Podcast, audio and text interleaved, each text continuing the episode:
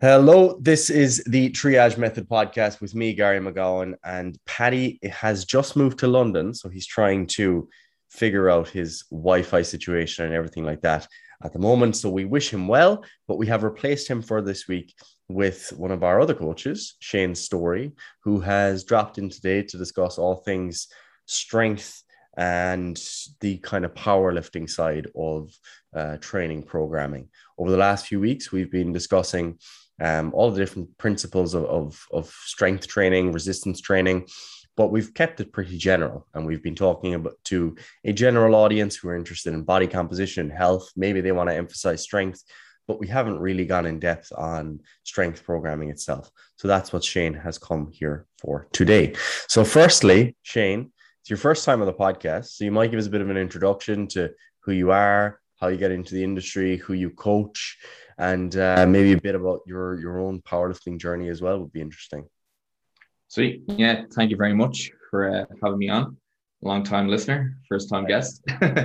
um, so yeah, uh, I have been training people for around three, touching on four years at this stage.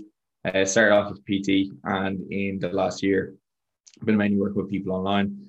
Uh, obviously, after the COVID pandemic hit, you know, had to kind of think a bit more about how the business would progress and online is obviously a better option for that.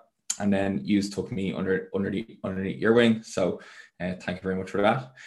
Uh, in regards to who I coach, so I do have a kind of mixture of clients. So naturally, strength is one of my kind of main interests, strength and body composition. So I would have a mix of people who specifically want to train for strength, of a few people who are looking to do their first powerlift competitions, in the next month or two.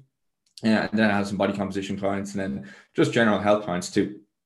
So in regards to my background, like even before PT, like I've been training for maybe seven years. So touching on 10 years, 10, 11 years of training experience at the moment with myself, a lot of trial and error to kind of get to where I am now. Uh, and then over the last three years, it's been pretty much only focused on strength in terms of powerlifting. So got into powerlifting and uh, just randomly did a single lift competition, single lift, single lift deadlift competition, which was hosted by the gym I was working out of at the time. Uh, and then I got in contact with as powerlifting and I've been training under them for the last yeah three years and have competed four times in that time space. So it's been a yeah, it's been an interesting journey uh, so far hopefully in the next few weeks as well. I'll be doing my fifth competition and uh, ideally qualifying for nationals uh, in 2022. Lovely, outstanding. So for people who aren't aware, I guess the the sport of powerlifting um, is distinct from standard weight training, and I think a lot of the, the, lines get blurred very often because people, you know, think of squat, bench, and deadlift as being the core lifts for anyone. Whereas in powerlifting, they're sport specific tasks. You've got to reach certain standards, you know, on the bench press, you have to touch your chest and you have to rack it when they say re-rack, etc. There's all specific rules for um, each respective lift. And this presents a number of um, challenges for programming and a number of uh, necessities for how one would program, particularly because you're doing one rep instead of 10 reps. So I imagine most of your training is not carried out in the 10 to 15 rep range. So I think what would be interesting as an introduction um, to training for strength would be to hear as you kind of approach nine weeks out from your next competition, could you give a rough overview of what a training week looks like for you? So, uh, so nine weeks out at this stage, and over the last eight weeks since the previous competition I did, was essentially like coming out of the initial competition in August, was adding in a bit more variety to the training. Mm-hmm. In the leak in the weeks leading up to a competition, so when you're going through a peaking phase, typically like intensities are pretty high fatigue is pretty high, and training is really, really specific. And like specificity is quite important for building strength. In say, if you want to squat, it's a good idea to squat more. Like you know, if you're squatting two, three times a week, that's going to help you build your squat. However, doing that consistently over like a year it's not going to do a huge amount for your training enjoyment, or might not do a huge amount for your adherence to training.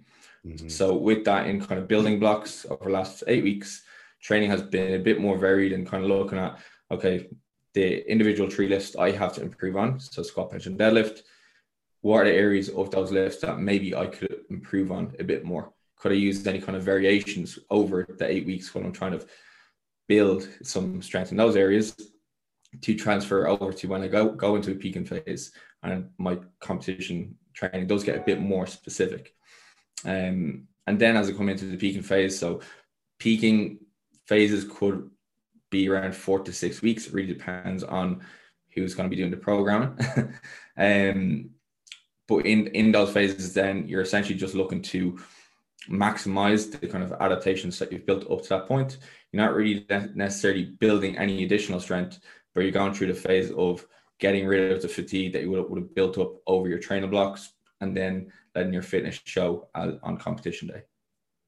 Yeah, and that's such an important point that we always try to emphasize that there's such a difference between like what you do to express performance and what you do to actually develop it in the long term. And in this case, your peaking phase, it's designed to be able to express what you have built up over a number of months or years, etc. But it's not the phase that like you couldn't prolong that period of training across a whole year and continue to make progress because that's not the purpose of it. And I think this is such an important point because um, often when people, you know, just try to copy what other people do, they mightn't understand where that block is or where that training week is or where that training day is within the context of someone's overall um, training month or training year. And if you just do that, you mightn't actually continue to make any progress yourself because you're applying it inappropriately. So if we zoom out then and we think of strength training, let's say not necessarily someone who is training specifically for powerlifting, but someone who's coming to the gym and they're saying, you know, yeah, I want to build some muscle, that's fine, but my primary goal is to maximize my strength uh, in the one to five rep range on a handful of lifts. That's their primary goal. What are some of the key distinctions, do you think, between programming for that person and programming for, say, the person who comes in and they just say, Oh, I want to get in shape. You know, that's, I just want to improve how I look and I'm not too worried about particular lifts. What are some of the things that you're thinking initially when you're programming for that client? So, so with the person who obviously has that handful of lifts, I mean, training those handful lifts with an appropriate volume, with an appropriate frequency, and with an appropriate de- degree of specificity is going to be pretty important for that person. And like, you know, using those as your kind of metrics of progress over a given time scale. With the person who's maybe more body composition kind of goal or somebody just wants to get in shape, you're not necessarily bound to any particular exercise selection. And even with that, like when we talk about getting stronger and just gaining strength, it's very, it's almost different to powerlifting specific.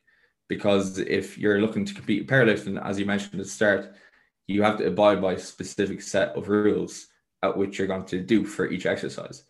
Whereas if you're looking to gain strength in just a handful of exercise, but you have to degree you have to decide what are my parameters for getting strong at these exercises too. Do I need to squat to depth for it to be an acceptable squat for me to progress in? And from there, you can essentially look at building your program out a bit more using those kind of parameters of okay, how, how what type of frequency am I going to use for each lift?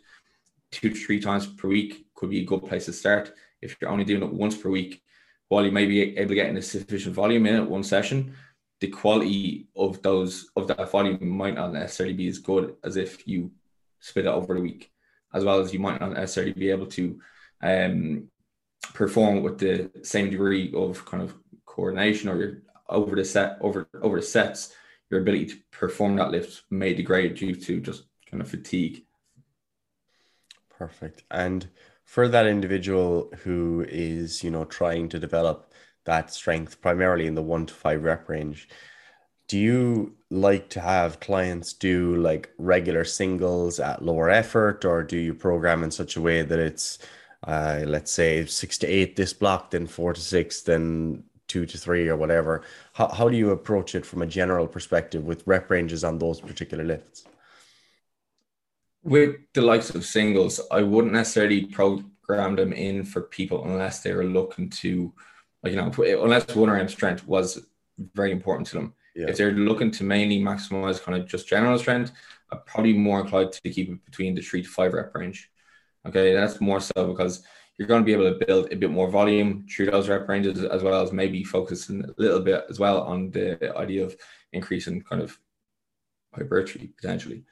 Um, and, and with that as well, I wouldn't necessarily have blocks of specifically just six to eight or just four to six. It would be varied across the week. So if you're doing squats for two times per week frequency, one of those days could be you, you train at five reps, and one day you could be training at three reps. And then over the train block, you'd be essentially looking to add a little bit of load there if you can. Uh, if you can stay in maybe the kind of intensity range that we're, we're providing.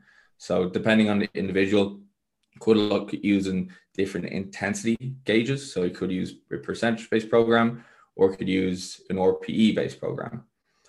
The kind of downsides with something like an intensity based, uh, sorry, a percentage based program is it kind of requires somebody to maybe understand what their 1RM is. Yeah. You know, they're going to have some kind of place to anchor that percentage from. And then also downside with maybe RPE based training is like beginners in particular are going to be pretty bad at estimating how close or how far they are from failure. But even some some advanced lifters are also going to be have a degree of kind of error when it comes to predicting that proximity to failure too. So each has their kind of individual kind of pros and cons. Um, yeah, no, that's spot on.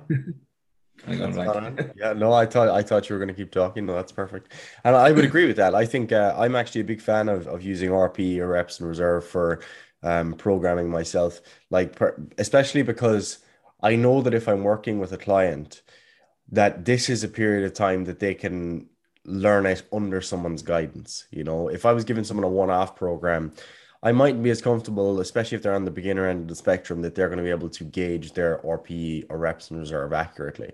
But with the help of a coach, what you can effectively do is you know educate the person on right why is this important in, informing them on the fact that you're not going to be able to gauge this early on and then mm-hmm. move from there to analyzing videos getting their perceived rp and then giving my perceived RPE, which is obviously not applicable to what they're feeling internally, but I'm at least giving them some feedback on what I think in terms of, right, based on the bar speed, based on your positioning, based on previous weeks, I think that your RPE might be this or RIR might be this. So what you can do next week is I want you to try to push a bit further. I want you to pull back, etc.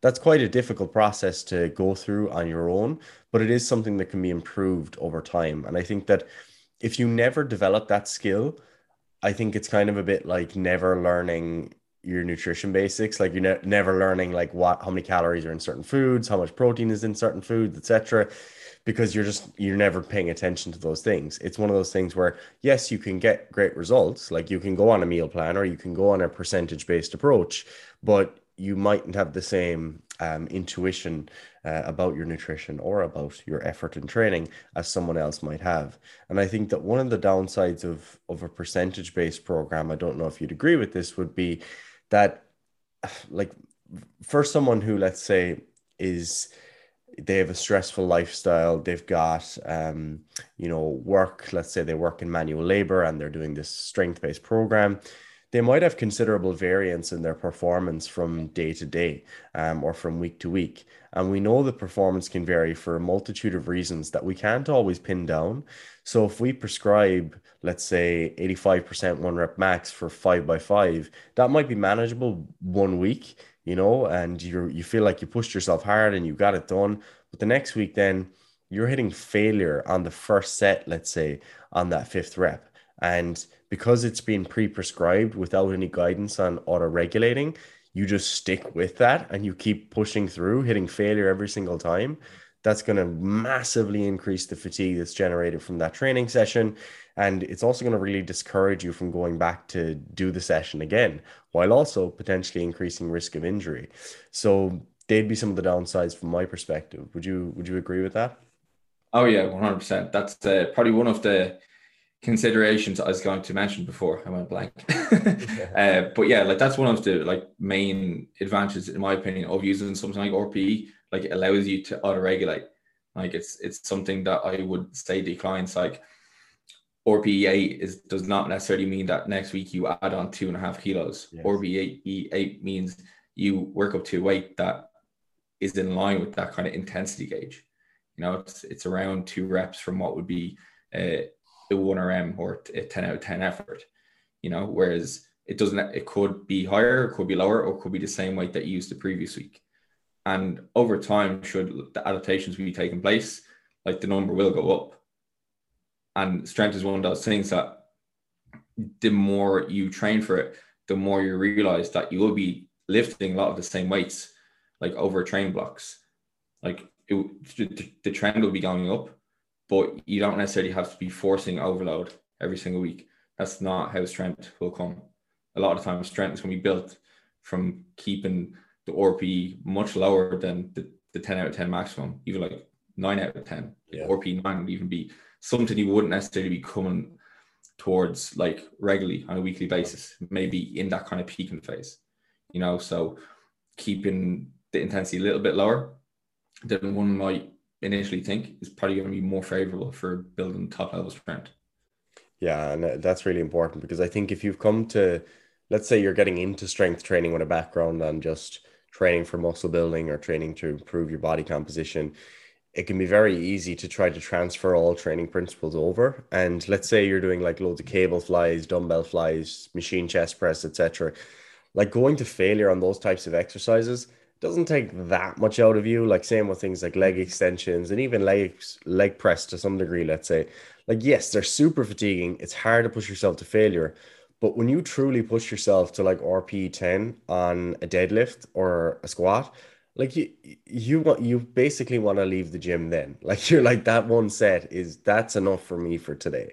Um, so if you go to if if you start trying to develop your strength, and I remember doing this when I was younger where I'd I'd do a five by five or I'd do a five by three or something like that. Or I remember Smolov going through that at one point, and you're just taking every single set, like five to eight sets, to failure or to RPE ten, and two weeks into the program you're like i cannot keep this going whereas if you're doing that on like the the lighter less taxing exercises it is a bit more manageable so it's important to recognize some of the differences there and from your perspective then let's say like when you're getting new clients coming to you who actually have a background in trying to train for powerlifting or trying to train for maximal strength what would you say are some of the most common mistakes that you see people making in their programming? Probably would be going too heavy too often. Yeah.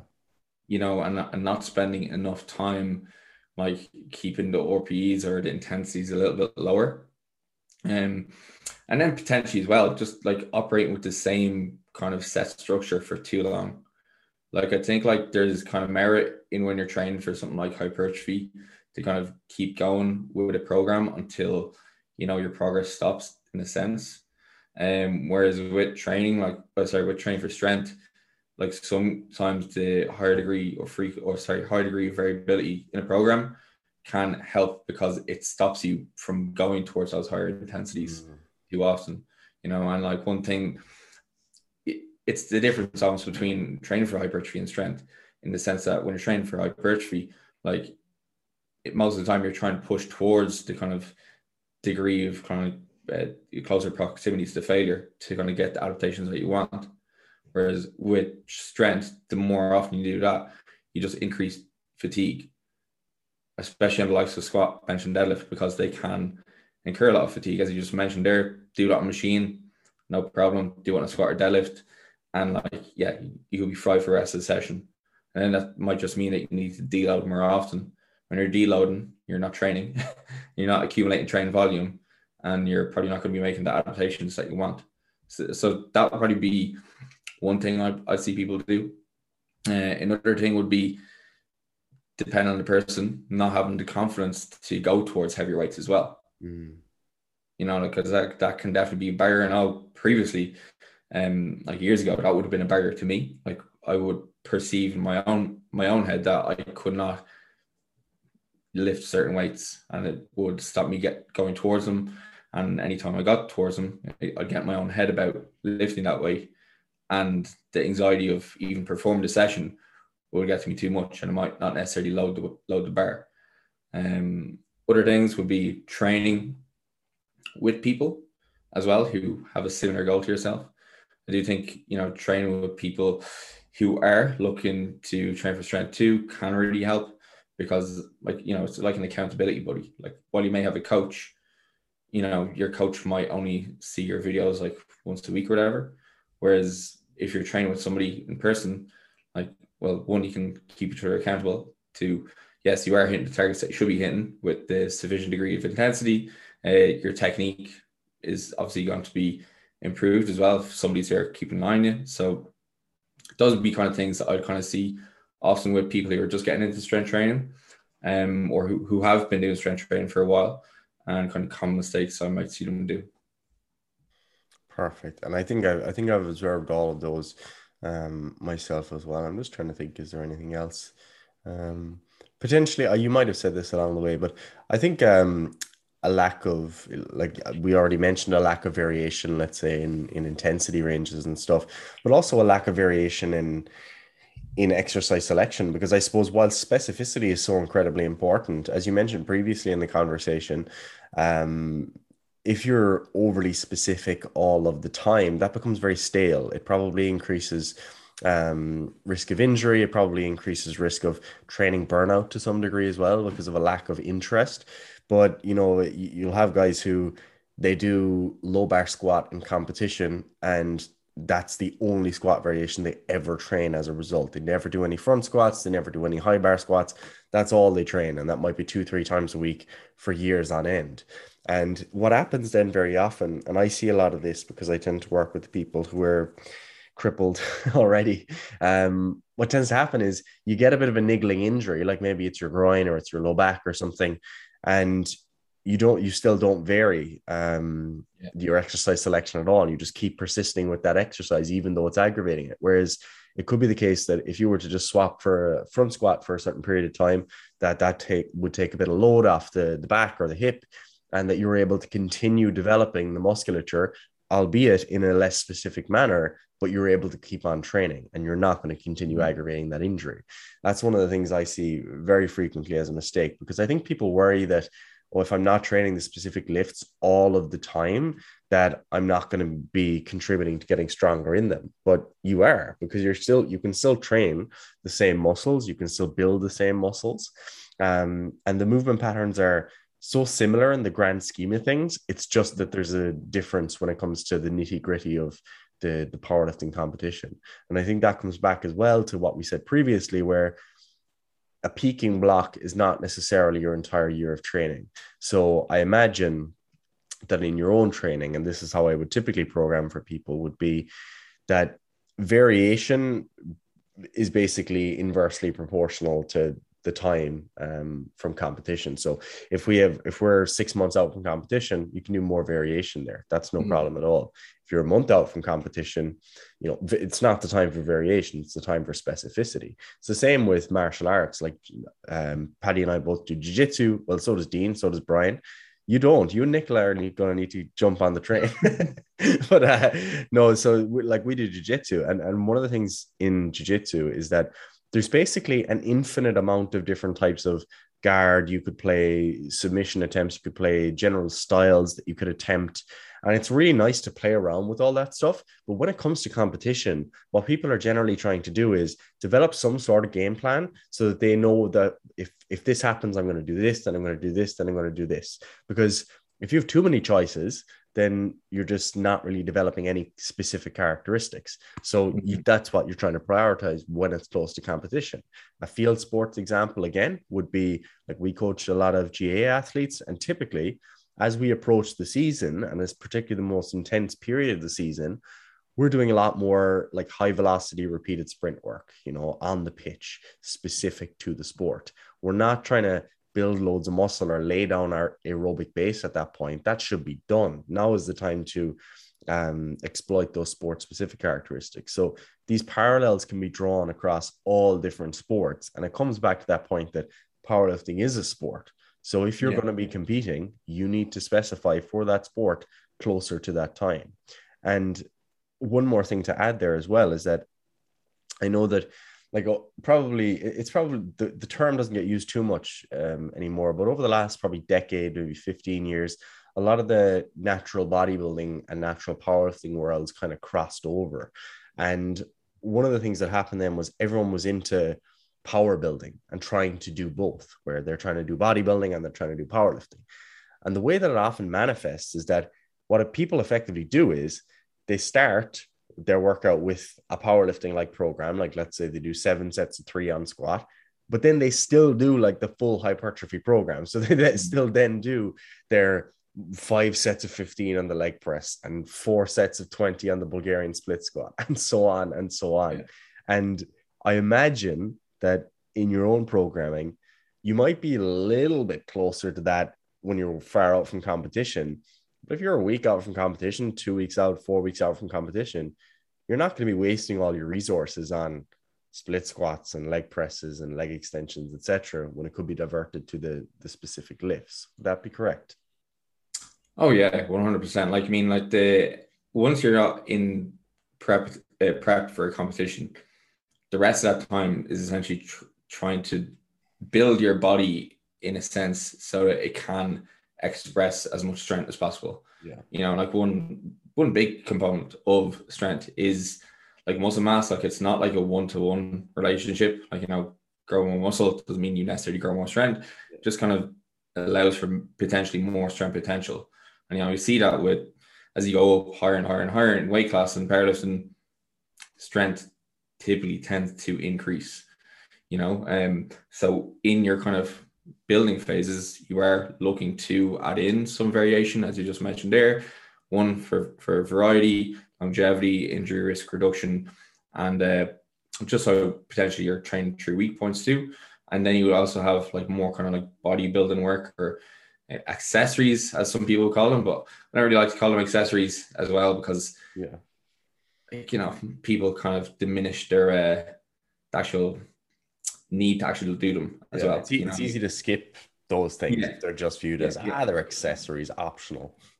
Yeah, where whereas it's still important because you know even when it comes to doing like your competition squat, your your deadlift your bench, like you know one of your main focuses there is like you know move that weight from A to B as explosively as possible. Whereas like when you're more so doing your hypertrophy based exercises, like you're more fo- more so focused not necessarily on the weight, but more so like what your muscle is doing, and like you know actually trying to increase like the size of your quads or your back, your chest, or whatever. So then, as you do come into your peaking phase, you know, you can start to strip out the likes of your accessories, or maybe you just decrease the intensity that you do them at. Maybe you keep them in because you don't want to take them out completely, but you do definitely scale them back down in terms of intensity. So opposed to where you would have been maybe pushing like the reps in reserve from like maybe like three to zero in your kind of building phases. When you come into the peak, you're trying to keep it a good a good deal away from that because you don't necessarily want to incur any more fatigue than you would be doing the than through your main lifts. And then as you're coming into the your, peaking phase, like yeah, typically in the kind of one to two weeks before competition, one week before competition, you're realistically not doing much training at all. Uh, and then two weeks from training, you're probably just coming in to do your kind of main lifts. Typically, that may look like you know your last your last deadlift, your last squat for openers, and um, yeah, so you wouldn't really doing much accessories at all. Perfect. And tell me, oh, what was I going to say? Um, give me a second. Give me a sec. Oh, yes, yes, yes. So when you're designing, let's say, a general um, training block, like let's say someone's six months out from competition, it's not a specific time point, or maybe they don't even do powerlifting. Maybe they're just trying to develop strength generally. How long do you find um, is the kind of sweet spot for you for a training cycle? Like, let's say someone being on a particular program, there might be variations each week, but what's a, a typical kind of training block look like for for you? And how do you how do you progress within the block? Like, for example, are you someone who's a fan of like start at two to three reps in reserve, then two, then one to two, whatever? Or what are some of the general trends in a Shane Story training block? Uh, so I usually keep them about four to six weeks. I think that's a kind of nice sweet I spot that allow for like just even the pro- progressions in load. So typically, I'd like people to start around four to five reps in reserve. Mm. So pretty light, like, and that's kind of usually how I start most training programs as well. Is to start off like an intro week. Like that first week is to get a feel for what the program's going to be like, see what the volume's going to be like initially. Maybe you'll take off like even like one to two sets, depending on how high the kind of tra- training volume is in the program. See what they're going to start off weights are going to be like, get a feel for how long the program's going to take them. And then from there, they can look to progress it on week on week. If there's somebody who's more so in kind of powerlifting focus, or even if it's just somebody who requests it, I will provide them with weights to do on, on a given week. Mm-hmm. Some people can like properly self-select weights, but some people do need to essentially be spoon-fed what weights to do, and that that's fine. I I get the same done with my coach. One benefit of it is it does take you out of your own head. Yeah. And it kind of gives you a bit of confidence if somebody else is saying this is the way for you to do, go do it. Like, you know, obviously you could have a bit of kind of back and forth if the person doesn't feel confident enough to do it. But that's kind of an opportunity for you to have evidence of you know why you are giving that recommendation. Like generally people send me training videos of their like top sets. I say, okay, well, based on the speed and based off your, the speed of like other sets, like you definitely have room to uh, progress in that lift. You know, and then over training blocks, you know, the person's going to get a lot more comfortable, especially if they're new to training, as to what degree of kind of what like an RPE eight or nine or whatever feels like the uh, based off speed, you know, and that kind of builds confidence over time with them. Perfect. And do you see much? Do you see much value in um, like maintaining work? Let's say within that three to five reps in reserve range, like later in a training block, or do you always kind of linearly increase it closer to failure? It it kind of depends on the lift. So if it is with their kind of main specific variation, I will try to push that up across the block. However, if it's with the likes of the variations that we may have in the program, a lot of that is going to be mainly for technique work as opposed to trying to increase training volume or like force adaptations on those. So with those, say for example, in a program, if somebody's doing two squat days, one of those days is probably going to be a variation, and one of those days probably will be like a competition variant or a specific variant, even if they are quite far out from a competition. One just so they're keeping one in for for practice of the skill, and the other day just so even if they want to get better at a certain movement, like high bar squats, for example, to build their quads up a bit more, and also gives them another area where they can focus on maybe setting some goals or kind of like achieving weights and those over time. So it kind of gives you a bit more variety in your training program as opposed to just saying, okay, well, the only things I really have to focus on are my squat, bench, and deadlift. And they're the only three things that I really care about the metrics going up on. Whereas over time, if you have all these different variants that you can focus on, be like, I hit PB on my double pause squat, I hit PB my tempo bench, like they, they become also kind of factors that can make training a bit more enjoyable over long term. And from your perspective, then, if we if we kind of zoom in on the crossover between, let's say, nutrition and um, powerlifting or maximal strength, when you have a client that comes to you and they want to, let's say, focus on maximal strength, but they also want to lose weight and get leaner, do you find those to be goals that can be pursued together, or as some people seem to perceive, do you think it's just a case that no, if you're in a deficit, you're not getting stronger. You're going to get weaker. You're going to lose muscle. What do you think? Oh, yeah. Like you can definitely get stronger in a deficit. It just depends on the rate at which you are losing body weight. Yeah. And like even like where you're losing it from. You know, like one of the first thing that lifters get hit with is their bench press starts to suffer you know their leverages change dramatically if you're if you have any body fat in your arse on your chest like you know you're going to be like increasing the range of motion there and like you know typically faster rates of weight loss are going to come with those harsher changes in leverages too which is going to affect your strength because if you are increasing range of motion you're going to be increasing the amount of distance that you do have to travel through you could even be removing fat from areas where you know, gave you good kind of proprioceptive feedback in regards to, okay, now I feel my calves hit my hamstrings. So this is my time to accelerate from the bottom of the squat. So yeah, like if you are looking to gain strength on a diet, probably would be better off to go at a slower rate than a faster rate. Um, yeah, so that would be kind of what I think. Yeah, and I, I think I think a lot of people do do come into the process of uh, weight loss just kind of assuming that they're going to lose strength, which um, mm-hmm. which which can be a bit of a self fulfilling prophecy. Then you kind of like nocebo yourself because that's your expectation. I'm going to lose strength, so you know maybe you're not as keen on your sessions, you're not as motivated, you're not going to your session thinking right, I'm going to add 2.5 kilos to the bar from last week because your expectation is that you're going to be losing strength. So it's really important that you approach your training in the same manner. You know, you still go into the gym with the intent to progress regardless of whether or not you are losing weight. And to touch on your point, it's it's very discouraging when you begin to lose body fat around the back of your cat, especially if you don't wear knee, knee sleeves and you get your legs like really lean. You're like, the squat range of motion is just totally different, totally different.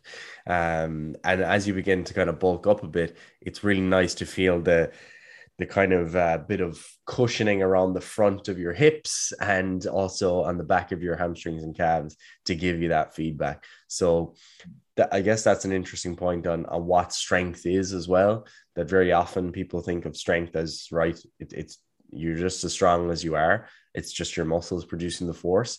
But in fact, it comes down to so many different variables, including where do you store body fat and, and what's the actual lift look like for you? Um, yeah. How far do you have to move the weight? You know, what's actually leading to the change in direction? Is it genuine muscular change of direction or are you bouncing off your hamstrings and calves? And we can't mm-hmm. always change that, unfortunately. Yeah, and that's that's like an often overlooked kind of consideration for strength as well. It's like your leverages are so important for what lifts you're going to be quite good at. And if your goal is just general strength, you have the option to pick the lift that will suit you the best. You know, um, some people will not be suited as well to other as others to like a squat. You know, if they have uh, like long femurs and short torso, like their squat may be a little bit more uncomfortable than somebody who has like the opposite you know, and that person may be a bit more suited to a deadlift. So like, you know, there's lots of different things that you kind of excel in as well. So you don't necessarily need to fit yourself into the kind of narrow box that like you may have to a powerlifting. Yeah. And at the end of the day, like getting stronger is getting stronger. And that's yeah. the most important thing. You know, even if your squat isn't the most aesthetic, like you don't look like an Olympic weightlifter with this perfect upright stance. If you're getting stronger over time, that's ultimately what matters, both from a health perspective and of course from a performance perspective. So if someone is interested in making the transition then towards powerlifting maybe they want to do their first competition um, or they even want to just you know set the goal that they just want to start focusing more on that specific type of training how would you say you know someone should begin making that transition from let's say general bodybuilding um, or body composition type of program. You know, they're doing their three sets of 12, etc. Yeah, they do some squatting, but it's not specific. How does someone make that transition? I the first thing to do is get a coach. um, it's it's one of those like it's not, it's not like train for train for hypertrophy or where you're just kind of showing up to the gym and you could maybe follow a program online. Yeah. There's a lot of kind of small bits that even when I started in powerlifting, I wouldn't have thought about before. Like, you know, choosing the appropriate equipment, learning all the rules of the sport, you know, even the case of, you know, giving somebody what weights to hit for a certain week or not necessarily needing to redline it every single week. You know, like you can read about this stuff online, but until you're kind of guided through that process it's it's very difficult to implement. And even with that, you know, having a coach definitely helps you keep out your own head and set expectations. You know, having huge expectations for first powerlifting meet is often a bad idea because the kind of first powerlifting competition you do is going to be something that you just look to get a total. You just want to go to go to the meet on the day. You want to have fun. You want to get to know people who are in the community because the community is fantastic.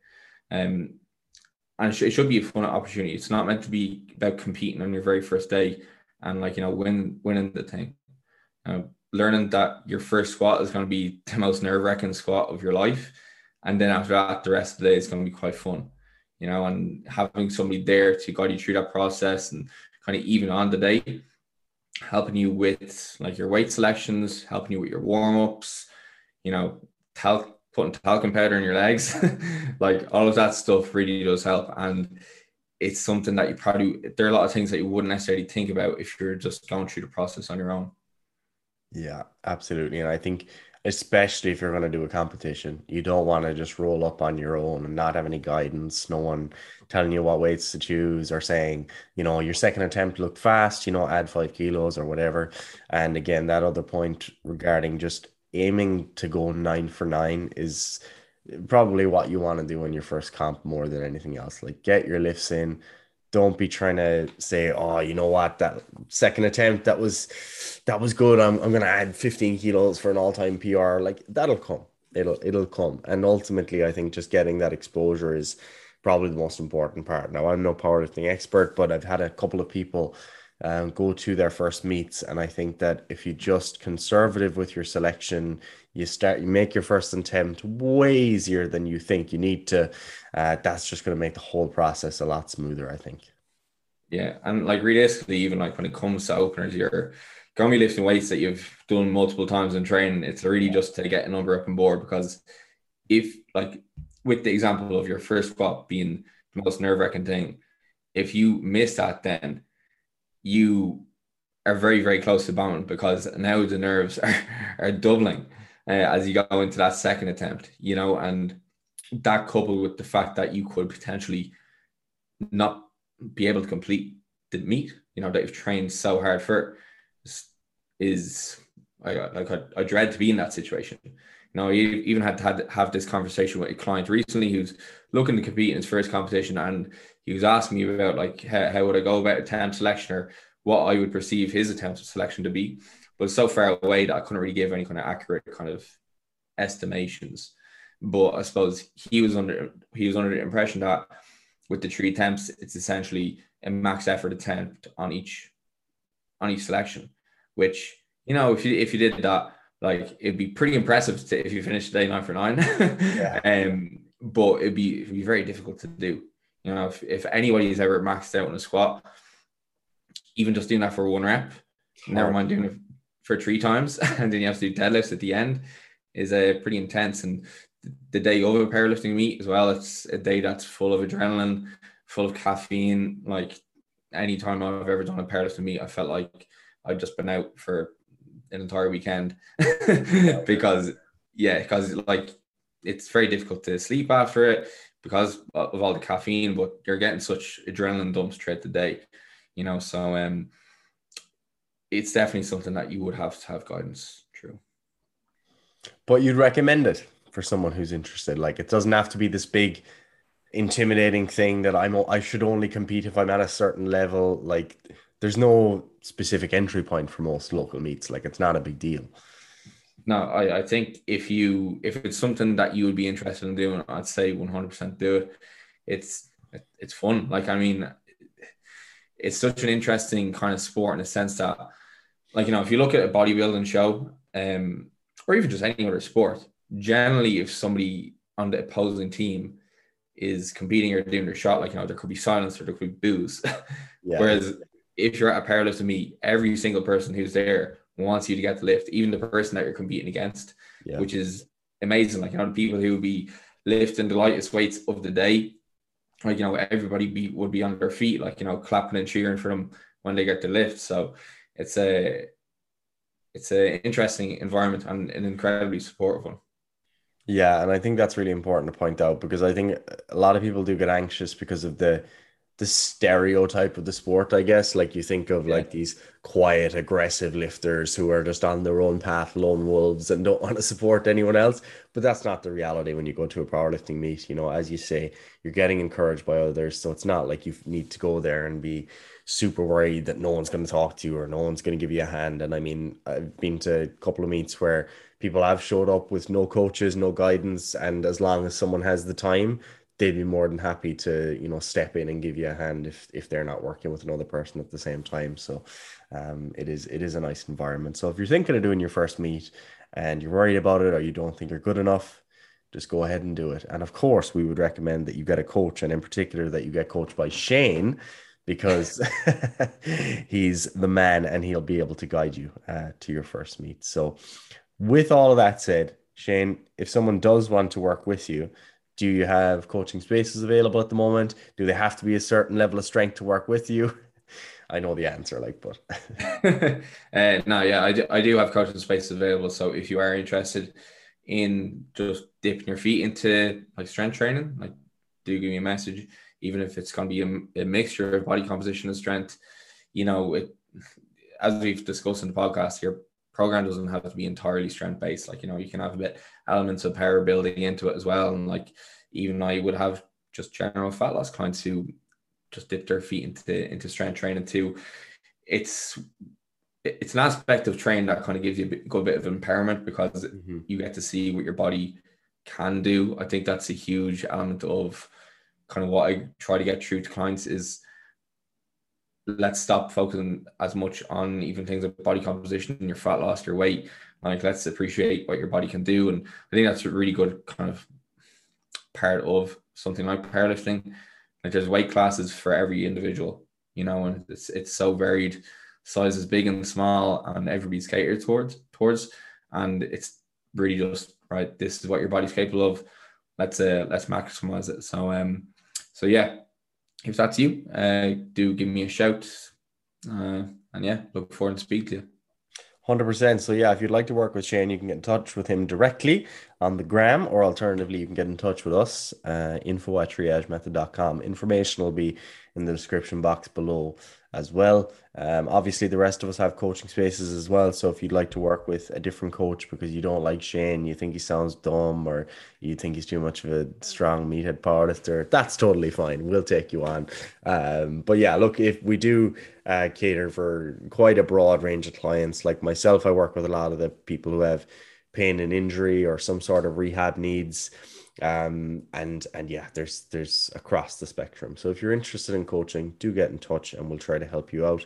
Other than that you can follow us all on social media.